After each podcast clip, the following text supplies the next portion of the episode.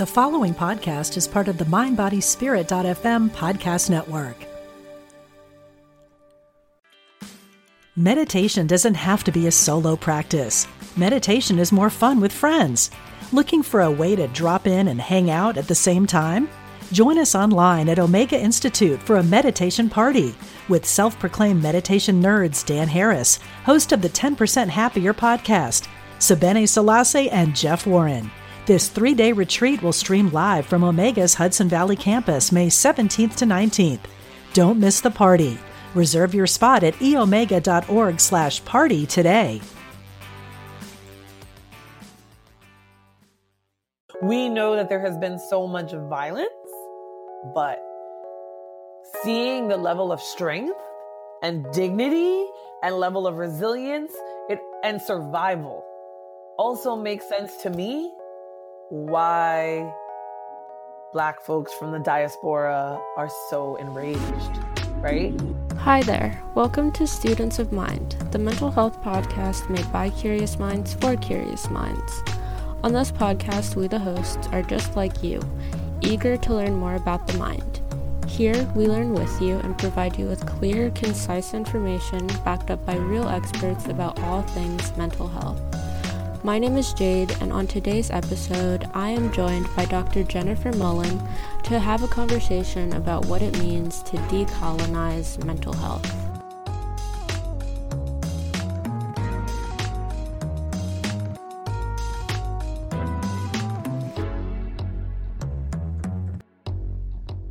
Today's guest is Dr. Jennifer Mullan.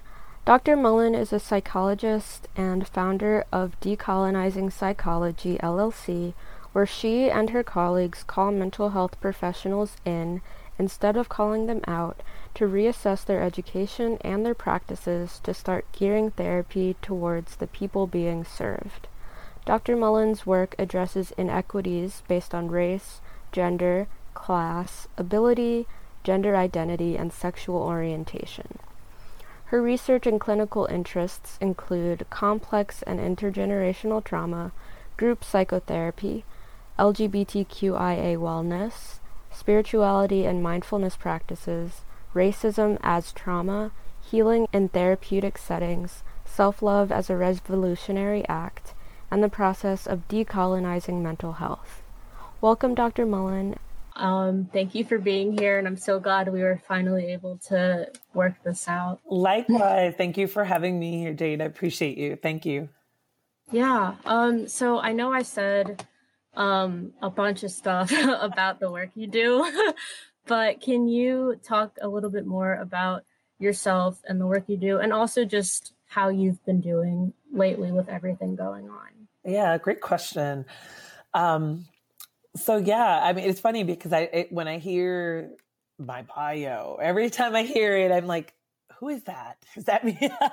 right? Because I'm a regular person, I'm a regular regular person. Um, mm-hmm. But I do realize that the work that we're embarking and doing is groundbreaking and yet ancient at the same time right it, it is it is modern in that there's a modern approach um, to mental health it's a modern approach to therapy and psychology in the sense that we're asking people to look at the political surroundings, right? To look at how people are thriving, whether they're thriving, um, what is killing queer, indigenous people of color, what is helping us go into pockets of joy, um, but also utilizing and relying on the more ancient practices and rituals and ways of doing things um, from many of our people right? So many of our people really thrived in community.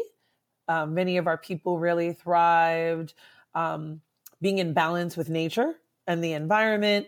And many people also thrived um, paying attention to their bodies on a deeper level rather than feeling so disconnected and overworked in their in their physical bodies. So um, part of what I think that decolonizing therapy has started to morph into is a vehicle for healing and exploration that is not and, and, no disrespect to social justice, but it's not just social justice. It is truly like peeling back the layers and saying, hey, um, what do our people need to heal? And it's like, wait, it's been there all along.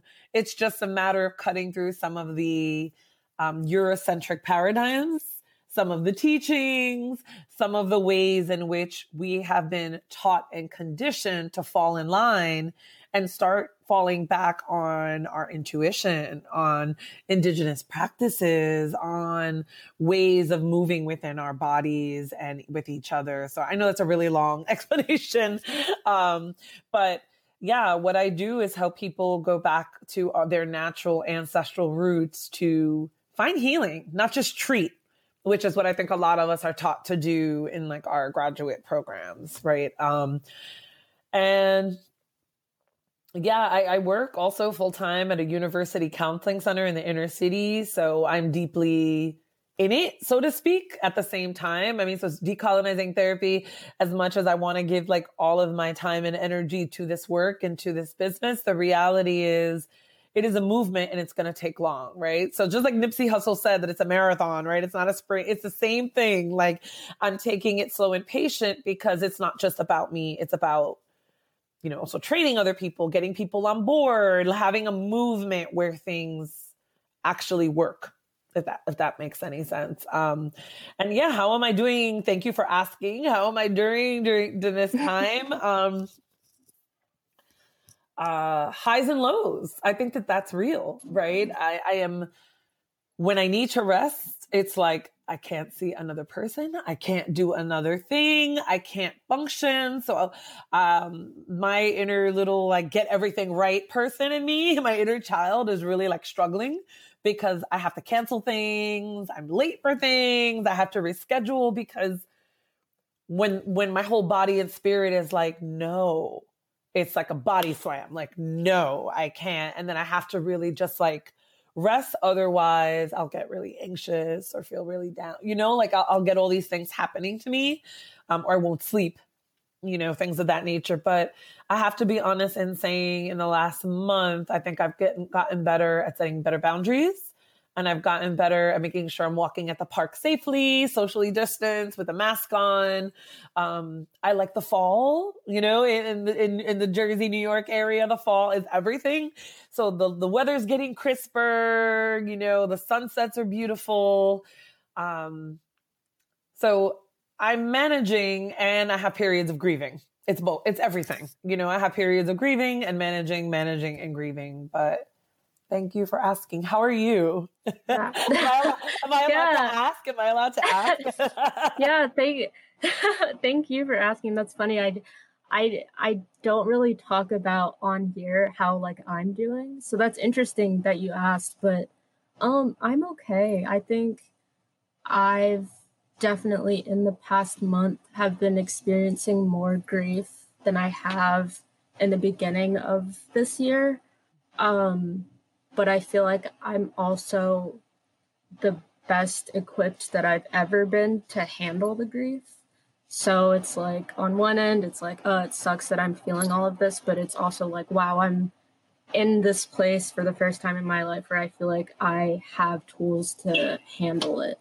Yeah, that makes perfect yeah. sense. Yeah. And I, you know, I wanted to ask you how you were doing because I feel like when I have like people come on the show or when I just see like mental health professionals um, like on the media, they're talked to as the expert and they're expected to like come prepared with all this information and be there to support people. But I feel like they need some support too and they need to be asked if they're okay. Yeah. Um, so I just wanted to make sure that that space is here for you as well. Thank you. I really appreciate yeah. that. Um, I think that's yeah. part of like decolonizing the work, right? Is mm-hmm. making sure that we're humanized as well and not just placed as like, oh, you're the expert, you know better. Because that just like continues this icky hierarchy, you know, yeah. uh, and it's it's not it's not safe and it's it can be violent. So thank you. Right. I appreciate it. yeah, of course. Um, so I initially wanted to do a episode focused on intergenerational trauma. Okay. Um, and I came across uh, decolonizing psychology, and I thought it was like monumental in the world of mental health, um, especially from like a patient's perspective, where uh, tr- treatment is healing. Like in my mind, that's what healing was. Yeah. The only form of healing I knew was like going to my therapist and my psychiatrist, and like the few times I was like hospitalized, I wasn't really aware that healing was a little bit different and I could heal through like my own culture. Um, so I think the first thing I want to ask is um, just what does it mean to decolonize therapy and mm. why do we need to do it? Yeah, great questions. Mm-hmm. Um, so, in decolonizing therapy, it is a practice of decolonizing our internal selves, our minds as well, the way that we have been taught to think about relationship, the way that we have been taught to think about mental health, my area, um, the way that we have been taught to um, fall in line and not respond. So in decolonizing therapy, we're undoing and unpacking years. I'm talking hundreds, if not thousands of years of brainwashing, of conditioning, right? Um, because it hasn't always served Black, Indigenous, Brown people across the diaspora right? Um, what also shows up for me um, in decolonizing therapy is a return to ancestral practices and ways. Yeah. And a return to knowing the self. Like, who are we? Who are you? Not you, but you know, like, who yeah. are you? Like, wh- what are some of the labels and the identities that we apply to ourselves? And how do we work with all of the person within the mm-hmm. therapeutic frame, but more importantly, whether you're a therapist or just someone who's interested, how do you work with your own stuff? Like, how do you unpack the ways that you've been conditioned to think about body size and sexuality and uh, you know your disabilities and things of that nature um, i think it's also to, to important to stress that this is still in progress right? Like we understand so many of us that we need to go back here, but in order to move forward, right? Because we need to build a more futuristic world, right? Like decolonizing therapy is both wisdom and futurism. You know, decolonizing therapy is indigenous and, and it is looking at the violence that occurred for our indigenous siblings, um, what has occurred to them, and the land that we're on and how it affects people around us. But the other thing about it is that there's a deep piece of wanting to understand our histories so that we understand what has also been like appropriated and taken from us right mm-hmm. by modern psychology by modern social work by modern counseling like what are all the ways that we have been told that you know, we, we, we just have to study. Like my roommate right now is studying in a very prestigious school in New York City, prestigious air quotes. Um, and you know, she was telling me she's stressed out for her midterms, and I'm like, oh, what's going on? And why don't you ask me? I can help, or you know, like how can I help you? And she's just like, no, man, I have to learn like the DSM two and the DSM three and the DSM four, and I'm like, why? Why? Like mm-hmm. one thing is reading about it to understand the harm that we've enacted as mental health professionals. But another thing entirely is to force students to like memorize a manual, older's versions of the man. And like, I don't know if this makes sense, but for me, it was like mind boggling and it felt like busy work in the middle of a pandemic. Like it didn't feel like it was leading them to think with context. So that's my experience, Jayde. Like my, my experience being a therapist has been I've had to hide parts of my identity. I've had to be quiet about talking about spirituality or Yoruba, Santeria. Like I had to be quiet to even talk about anything that anyone saw as too tribal, right? Too black, mm-hmm. too too cultural, too real.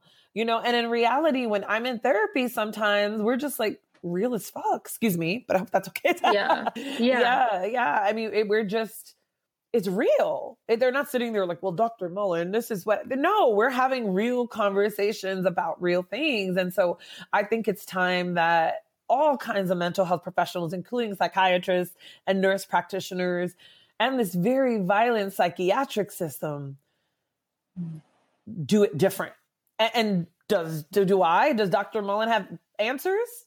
I have more questions. I have more questions headed towards better answers with other people in community. Do I have answers? No, and I don't believe that my answers should be the right one anyway. If that makes it makes sense because it's a community yeah. effort in making this work. Mm-hmm. Yeah, yeah. I don't know if that I don't know if I answered your question, but oh yes, you did. Okay. Um, because it's just amazing to me that like as a therapist, you had to hide parts of yourself in a field where you're supposed to be upfront about all parts of yourself. So that's like super concerning. Yeah. Um, and then also hearing that mm. your roommate is has to memorize the older that that's um it shouldn't be shocking to me, but it's almost it's just so upsetting, especially after like reading your work and doing so much work recently, um, looking at how to heal as a person of color and then seeing that in institutions we're still pushing these toxic i it's just yeah upsetting. yeah yeah and, and we're being it's just being couched in like a social justice lens or a multiculturalism lens. And shoot they're probably going to use decolonizing soon right? Like to to find another way. And so the bigger thing is another question can we truly decolonize while we're still in systems of deep oppression right so this is something i'm mm-hmm. always struggling with myself right it just i'm just like well is this decolonizing can we are we any of us decolonizing like you know like right. question mark after question mark but the important piece i think is to say it out loud to have this mm-hmm. dialogue. Like I, I really decolonizing therapy on Instagram started as a way to see myself. Started as a way um, and I hope it's okay that I share this. So, like my doctoral process, um, although I loved a lot of parts of my doctoral program because it was so spiritual, so I spoke to that part of me, but it was also very oppressive as a woman of color, right? Like it was very, very, very oppressive for me. Um, so, what I often found was the dissertation process took my voice away.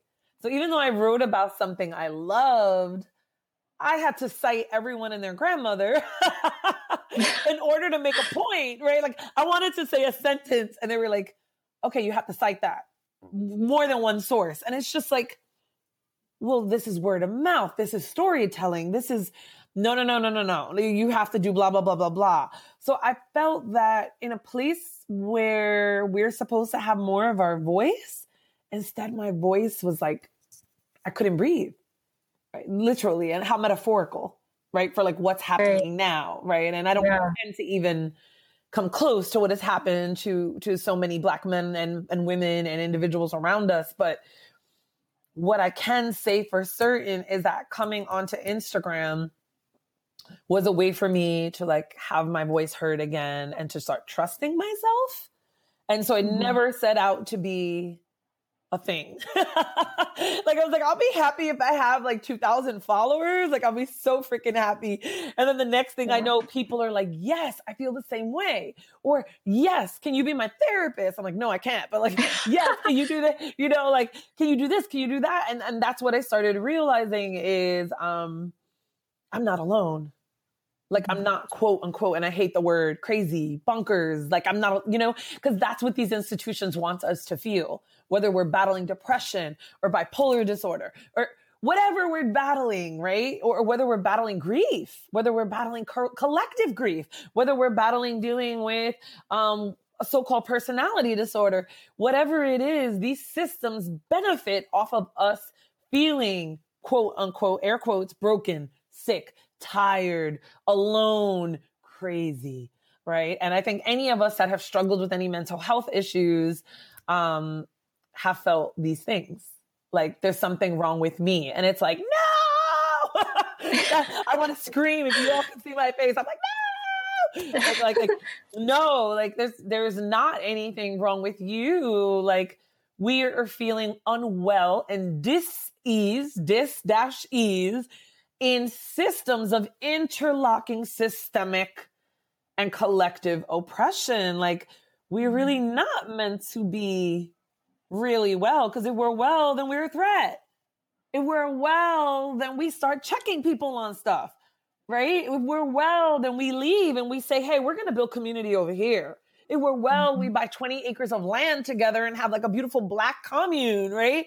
If we're well, then we protest and we're like, nah, F this. We're not doing this anymore. So these are tactics that have been used on us, like the mind control, even prior to American chattel slavery, but still that whole like pitting men against women and light against dark and young against old and and and not that any of these issues don't exist like sexism and colorism like we still need to deal with them but there's also part of conditioning there to help us keep like fighting each other right. rather than looking at this like big global hand that are killing our people overseas that have homelessness homelessness in droves here. So many black poor people and migrant poor people have died of covid unnecessarily right? Because of lack of good access and healthcare. Sorry jayde i can keep going on can you tell? I get really fired up. But yeah. um, yeah, I, I just want to say that decolonizing therapy, uh, there is no small definition because it is about finding wellness, um, you know, decolonize ancestral wellness amidst current violence and having a, a beautiful, futuristic, anti, you know, pro black way of doing things for the future. Mm-hmm. Yeah. Yeah, that's that's amazing to me that that like this stems from you know your desire to figure out things for yourself and that it's like grown into this yeah. movement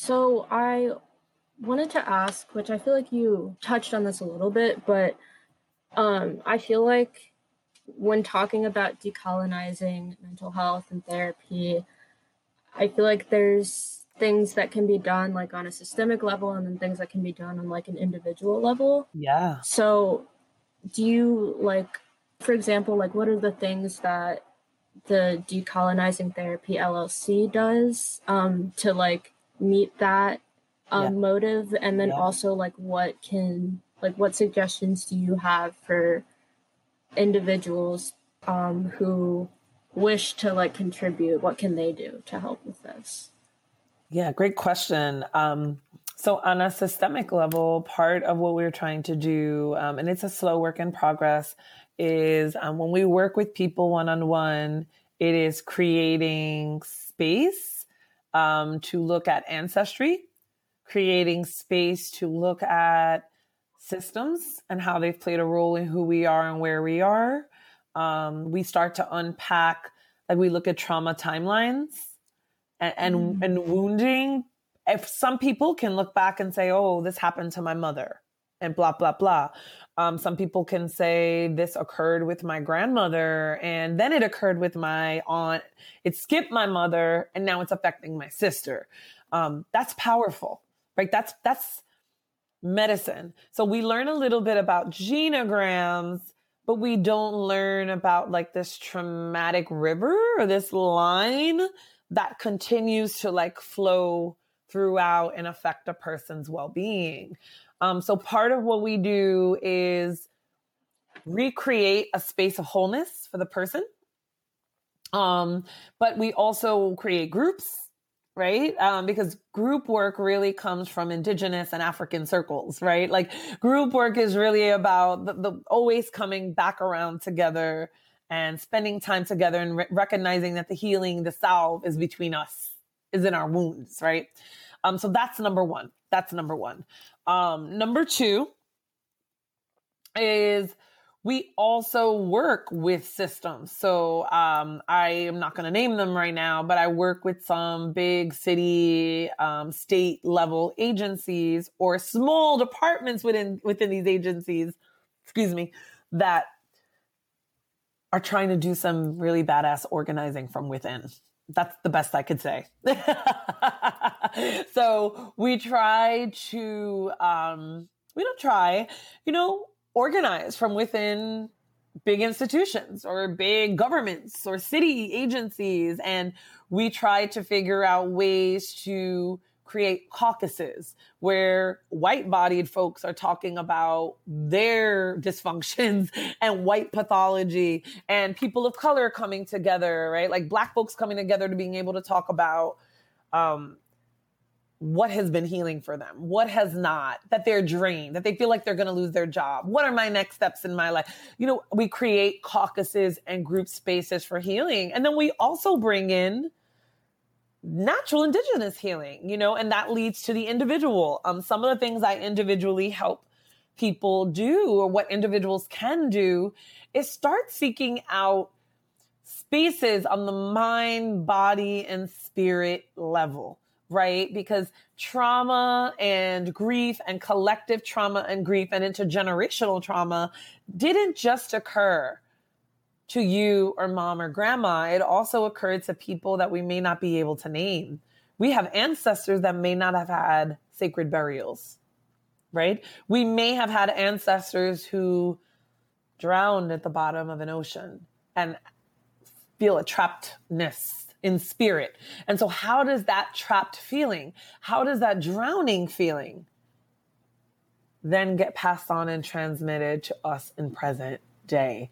Does that make any sense? I hope that makes sense. So one of the yeah. first, yeah. So one of the first things I would ask people to start to write about are what is my people's story?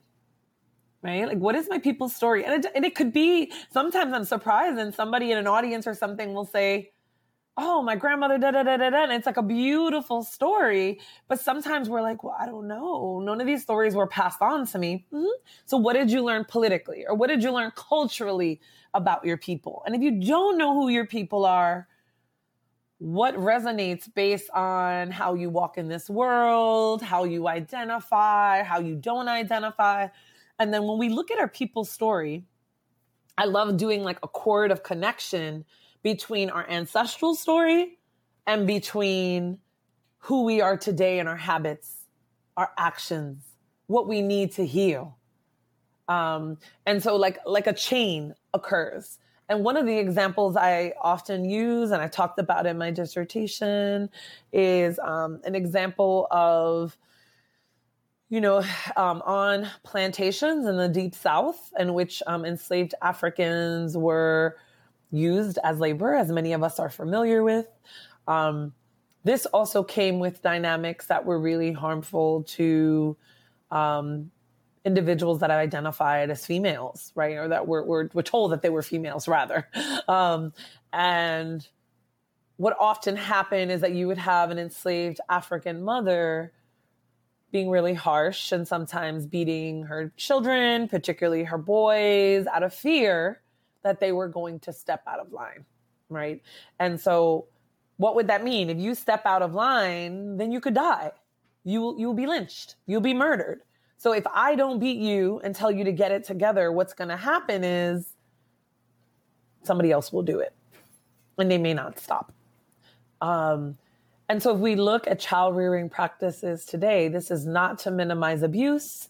This is not to okay abuse, right? This is not to say that it's fine in any way, shape, or form. But we also see child rearing practices in which lots of families are now separated, right? Um, in the last 50 years through social work, right? Um, counseling, psychiatry.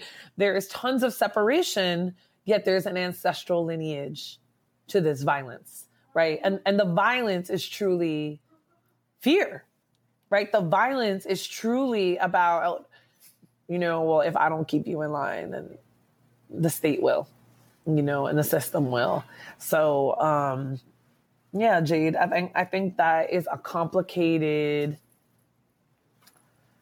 aspect of understanding dynamics, of understanding how we've been divided and conquered, and understanding how trauma gets intergenerationally like passed on from one person to another. Yeah. Yeah.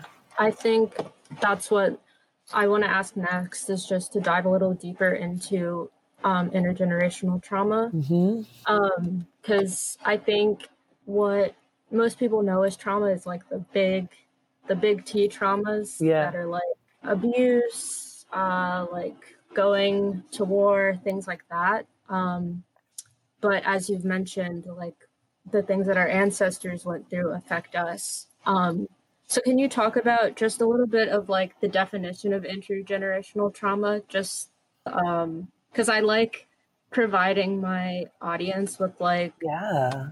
Like in psych like in psych 101 you like Yeah. all the terms with like the definition so i'm wondering if you could like provide a definition of intergenerational trauma and then also just like what it looks like um, for those who experience it today Absolutely. Yeah. Like, well, the, the, the fascinating thing is that intergenerational trauma plays out across every culture and identity imaginable, right? So a lot of people, a lot of research, let me say, for psych students out there, social work students, a lot of research. When I first started doing this work in my dissertation, it was pocketed around third generation Holocaust survivors right? And looking at the Holocaust. And that's valid, right? There, there is a great deal of trans intergenerational trauma transmission um, for people that identify as Jews.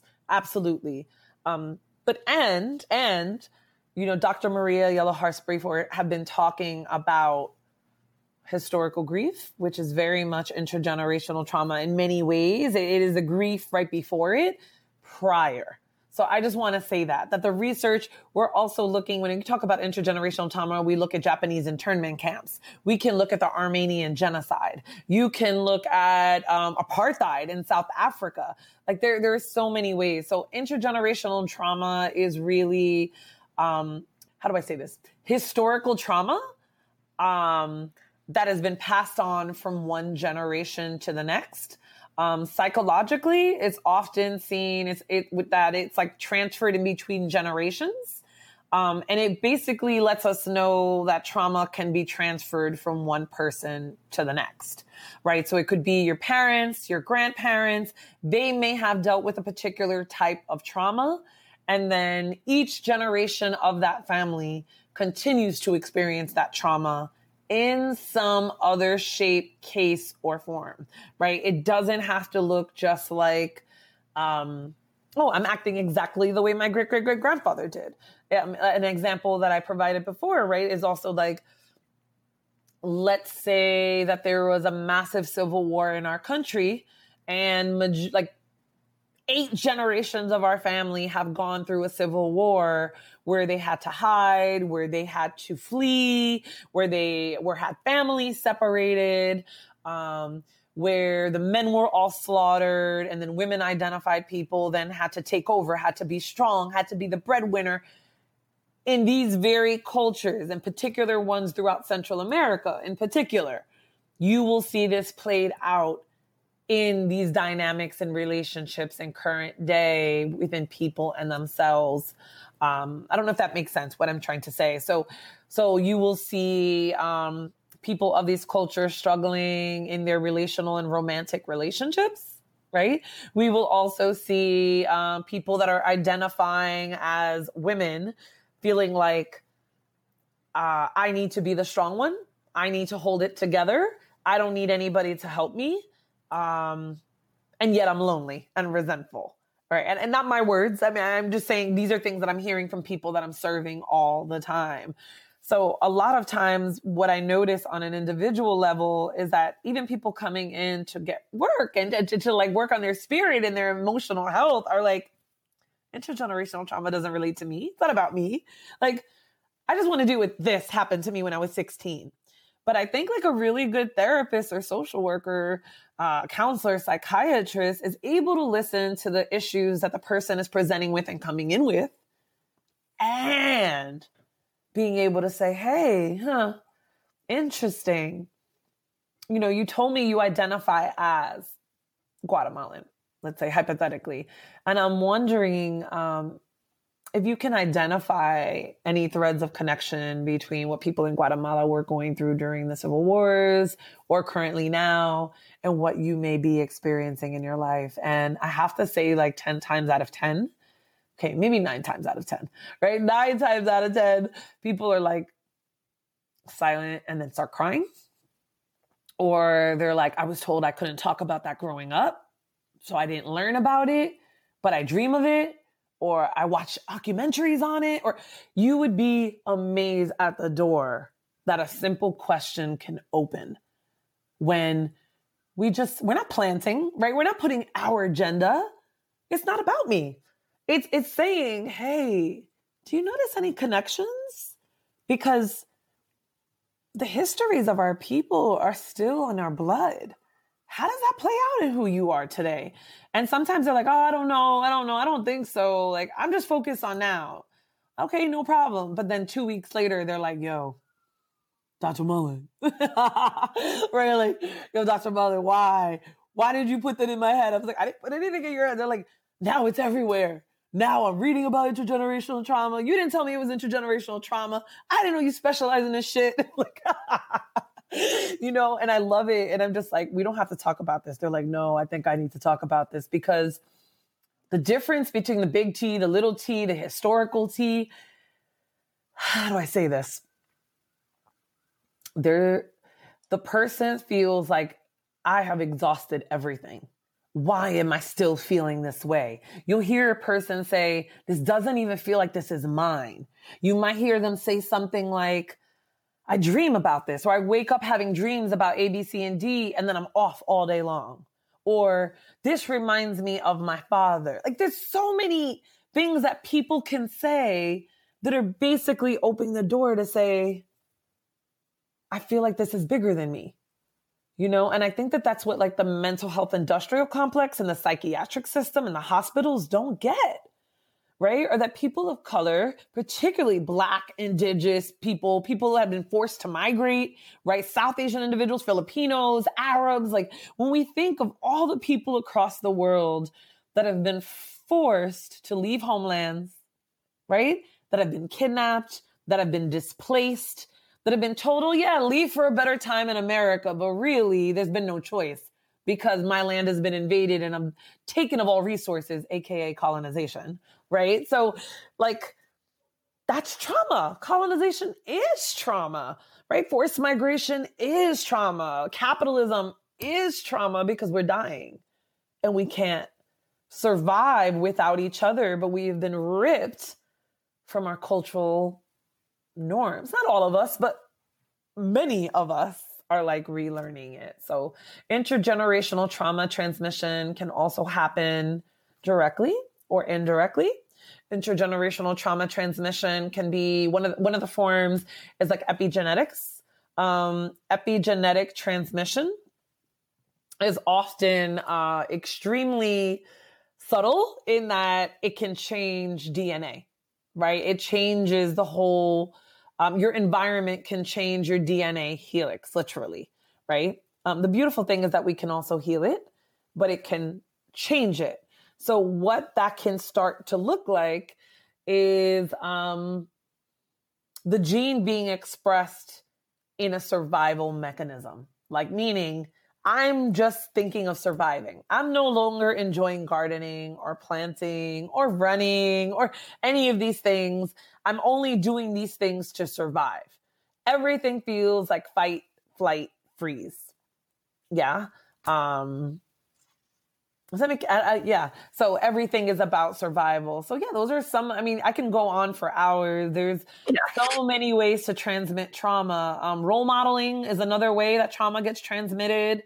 Um, intrapsychically, uh, in utero, like there's so many ways that trauma gets transmitted, but it, it looks kind of similar to as like when, you know, mothers are you know, pregnant with a child and if mom is drinking and smoking a lot, um, this could maybe affect a child. Or if mom has dealt with a history of sexual abuse and sexual assault, we see that grandmother went through it and then great grandmother went through it actually. And then also this child is going through it. So like, why does that happen? Right. And so it, it's, it's sort of like substance abuse issues being passed on or anything else. Like it, it yeah, yeah. Mm-hmm.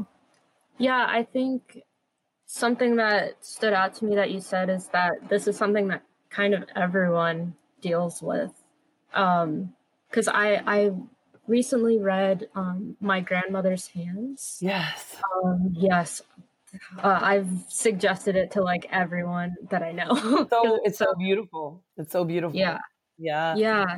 Um, and I just remember he was talking about, you know, just how um, in Europe there was just so much violence um, in their practices of like executions um, and how that um, still affects people of European des- descent today. So I think it's d- really important that we're kind of recognizing that intergenerational trauma um, affects a lot more people than is perceived. Um, I think, especially in the Black community, it needs to be a bit more normalized. Um, not a bit, a lot. Because yeah. I, I feel like if if black people were more knowledgeable about things like intergenerational trauma or things that contribute to like our everyday struggles, it would open up a little more space for healing.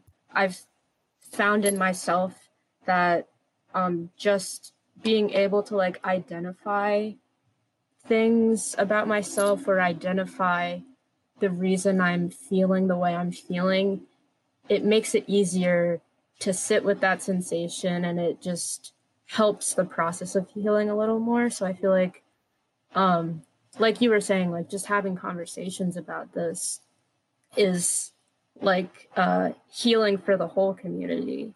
Yeah. Yeah. Yeah. Yeah, I love that. Healing for the whole community. Absolutely. Absolutely. Yeah.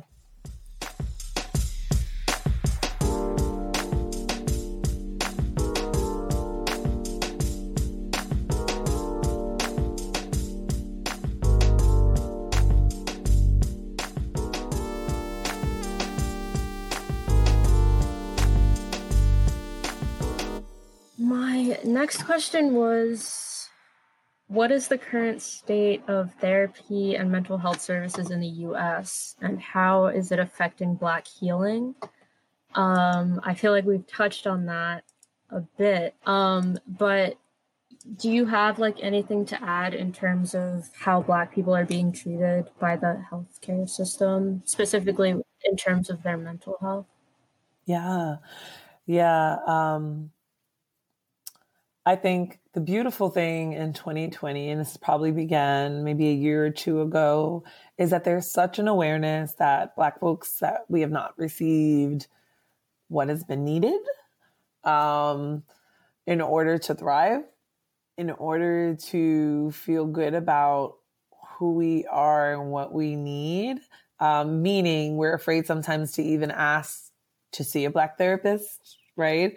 Or there's like, oh, they're not going to have one, or I'll just settle on this person because it should be fine. And and don't get me wrong, there are a lot of great white therapists out there and others, right?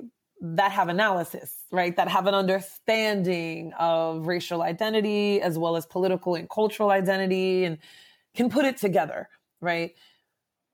And I, am also colleagues with many of them, and some will say there is a certain point in which this person needs to see someone else, that I can't continue to assist them on this journey because it would be unethical of me. And I feel good to hear that. You know, it, it feels good to hear that. But as a whole, um, Black mental health is really right now focusing on the level of escalated violence um, and having a strong focus on like racial trauma mm-hmm. and like race based traumatic stress, which was like, I believe, coined by Robert Carter um, out of Columbia years ago.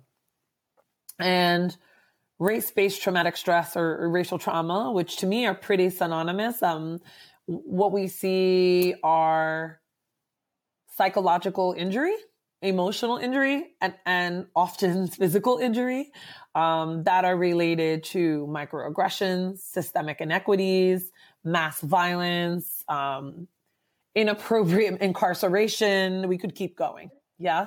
Um, so we're looking at the effects of this level of violence on our psyches. Um, and so what is happening is that there's a lot more Black identified therapists and psychologists and a bit more psychiatrists, not a whole lot. um, we're also seeing a movement towards having a lot of therapy websites and search engines that are matching people with other therapists from across the states, which it, it's hard, right? Because the licensing boards decide that okay i might be a black therapist but i can't see anybody outside the state of new york or new jersey if i'm not licensed out, outside of state so these are one of the reasons that i think no i mean i'm not going to apologize for it that like these these boards are like trash because um what they do is continue to place more stipulations and guidelines rather than protect the people right mm-hmm. so they're not protecting the therapists and they're not protecting the people being served Rather, they're just finding ways to like, after people have spent thousands of dollars on, on loans, even black therapists, asking them to do licensing board, like take a license exam, do this, and that's thousands of dollars, thousands of dollars to do that. Um, so I say this to say that even though that there is more of a focus on black mental health, even though we're looking more holistically, even though we're saying that yes, what is happening in this world is violent and has an effect on, on the people, we're still really resistant to do something about the system that mental health sits in. Does that make sense? Like, and that is my rub is that yes, we can be saying black mental health all day, and that is important. Don't get me wrong, so important. Um, and, mm-hmm. and in so many of our communities, we're like, no, I don't, I'm good. I don't need a therapist. You know, like I don't need a therapist. Like, I'm Gucci. I'm fine, you know? Um, and in some communities, like we have amazing therapists out there in the middle of Inglewood and other spots, right? Like, like, like Harlem, Tremont, Brooklyn, like really starting to create community centers so that people are not just doing therapy, but maybe they're doing, they're playing something or they're doing art while they're talking or they're playing ball while they're talking, right? Or they're knitting and they're talking. Like there's all these beautiful centers coming up. And to me, that is a form of decolonization as well. Yeah. Are, are these spaces where we're not doing things the Eurocentric white ass way. Like we're, we're also starting to think about how do we serve the people as the people like, like, like, how do we give the people what they need and not just worry about um, what boards tell us to do. So, in many ways, what is occurring is essential. Yeah.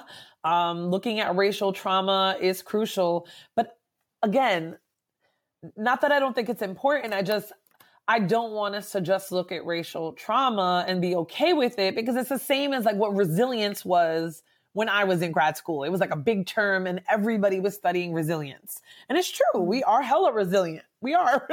We're like super resilient. And um why are we suffering and being murdered and dying the way that we are? Right? Mm-hmm. Why are so many of us um, still in such a state of violence and unhappiness and depression?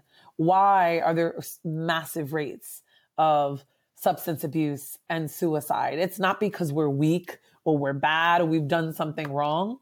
It's because we continue to live and are embedded in systems that do not nurture us, do not contain us, and, and are not accessible. So, yes, beautiful things. There are pop up mental health centers and organizations and um, containers, right? energetic containers that are holding space for people are there enough? No, because there's one school guidance counselor per like district in a black area in middle school. That's not okay. You know what I mean? And so Yeah. we're talking about private practice. That's good, but it's not all of us can afford that. Right? Mhm. Like I can't afford all these. I can't even afford all these fees. Yeah. it's expensive, you know? And so then it becomes a class issue. Like only like middle upper class black folks can afford adequate service. And you know, it's just like an icky cycle. Yeah. Yeah. So I hope I answered your question with Yeah. more questions. Yeah. Yeah, I think um cuz you mentioned how there's been a lot of like like pop-up like groups um and I that's something I've noticed too is a lot of like um spaces either online or like socially distanced for black people and only black people. And like this is the first time in my lifetime that I've seen that so outwardly like advertised. Yeah. um and i think yeah. that's so cool. And i think to your um because you talk about ancestry and how our ancestors really valued community. And i think that it's unfortunate that everything that's happened this year has happened but i feel like it might like reignite that sense of community Yeah. um especially among black people yeah. right Yeah, absolutely. Absolutely. And, you know, and it's funny, I want to say that um when we look back, right, when we think of the consequences of trauma and historical trauma and current systemic racism, right? Um, because systemic racism has roots in historic racism, right? It's not like brand new, but it's it's also reinforced by like environmental, institutional, contemporary, and cultural structures. So when we look at that, like the systems of like psychology and social work, um, psychiatry, again, I'm not dogging them because I love my fields, but they're also inherently racist. Yeah, like they're they're systemically and inherently racist. Not that we are per se, but like every single one of us anyway. But it's like being raised in a house that was, right? Like it's being like a black Yeah. person that was like adopted and like, oh, I really love this. Thank you for like this. Thank you, family. But then like everyone around you is like black people Yeah. trash, you know? So it's like, it's a mind f, right? Because it's like a, a brain teaser because it's like, I love, we love this work. We want to do this work, which is why I call myself a critical lover of the field, right? Like I love this field and this work so much that I just want to make it better. And I just have questions. And when my professors and my bosses and my supervisors couldn't answer these questions, it was like, is no one talking about this? Like, Yeah. what's happening? So, to your point, you're, yes, to your point, absolutely, right? Group and community work is essential because if we really want to have like a reparative impact for survivors, and think how many survivors there are across this globe, right? Survivors of trauma, whether intergenerational or historical. Um, because one thing that a survivor has trouble doing sometimes is moving away from the original trauma, right? Mhm. And then like feeling. do, or, or do they stay silent? Is the family silencing us? Do we emotionally detach? Right? So it is crucial that we begin to look at the ways in which what I call like we reparent ourselves, that we start to, and some people talk, oh, inner child work, and inner child work. Well, because it's essential. It's essential because a lot of us didn't get the kind of parenting we needed to thrive. Mhm. Most of us didn't, right? Yeah. So if we didn't get that, our, our therapists could only do but so much. Our mentors could only do but so much. Our partners should not be re- reparenting us, right? Because that's how we get into trouble in these situations. Um, yeah. But like, how do we start to heal?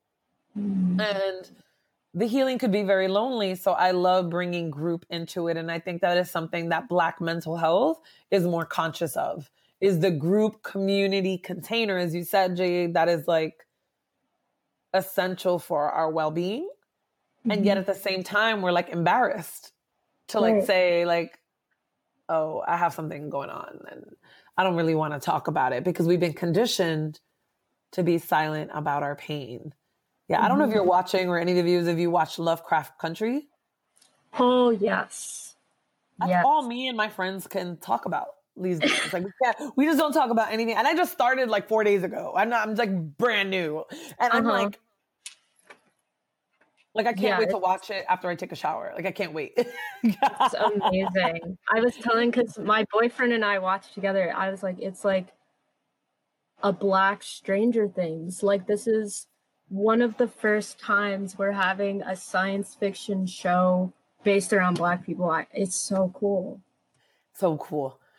So cool. And it and it's you know, I was I was like met with some friends the other day and we're like I'm so struck by how clear it is to me. Like, what perfect timing. We know the situations like that. I'm only on episode three, so I'm, I'm behind, but like, we know that like the way that like the characters in the show deal with when they're talking about sundown, right? Like you only mm-hmm. have yeah eight minutes to get out of here, otherwise I'm gonna hang you, right? Like woo, like.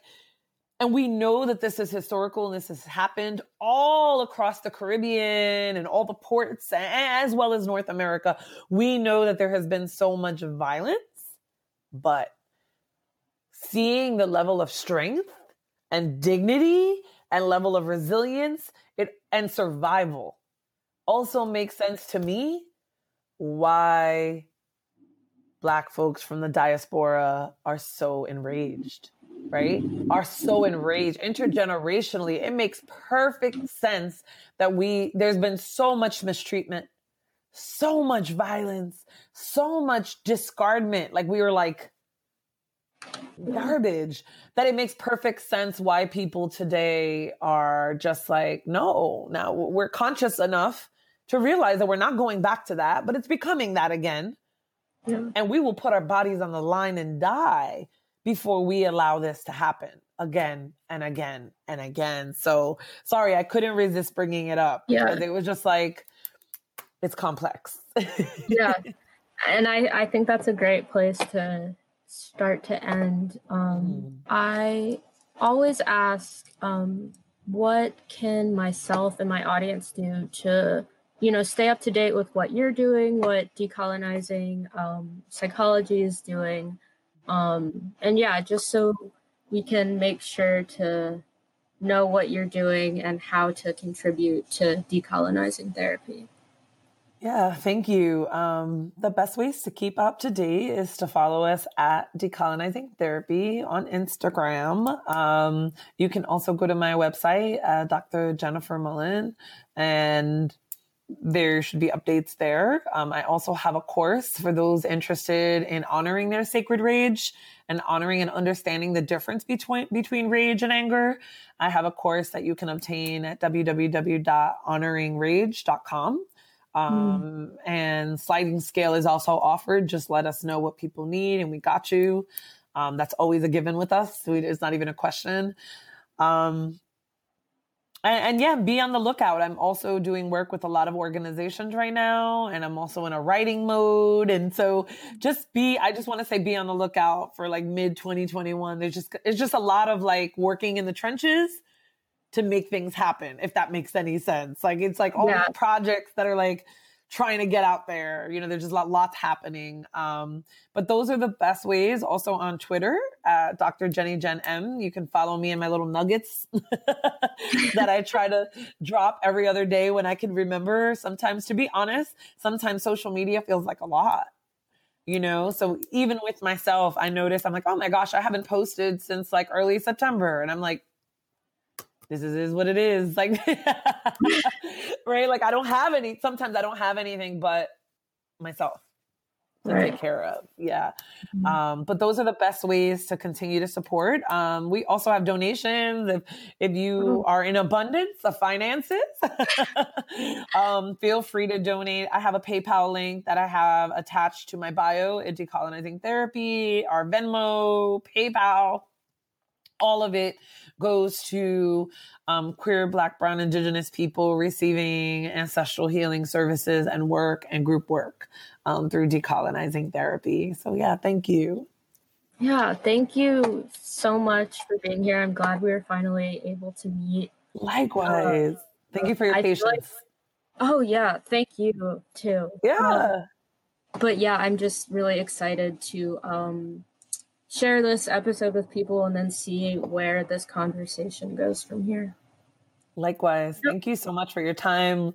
Listeners, viewers, thank you for listening. Thank you for engaging with us. And may you continue to answer, ask and live your way into answers of the hard questions.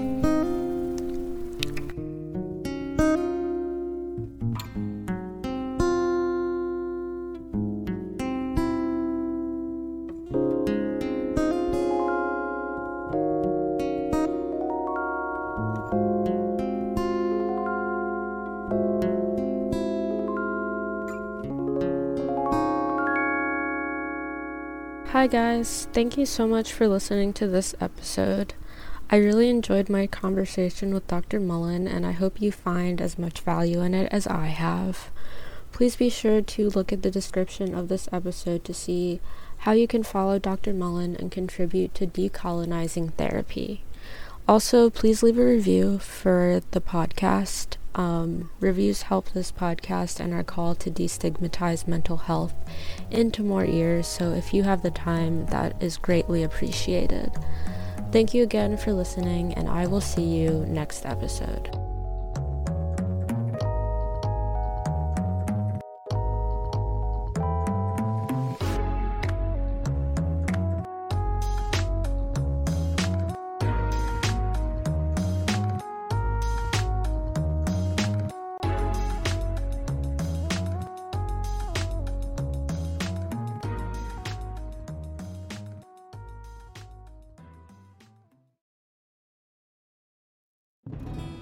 Hello, I'm Dr. Steven Farmer, and I am an author, teacher, psychotherapist, and shamanic practitioner. On my podcast, Healing for Your Soul, I welcome some amazing guests and introduce you to some healing techniques like earth magic, working with nature and animals, and really getting to the heart of what is keeping you stuck. I want to help you deepen your spirituality and let go of blocks that are holding you back. Let me help you in this journey called life part of the mindbodyspirit.fm podcast network. Subscribe and follow wherever you get your podcasts so you don't miss an episode.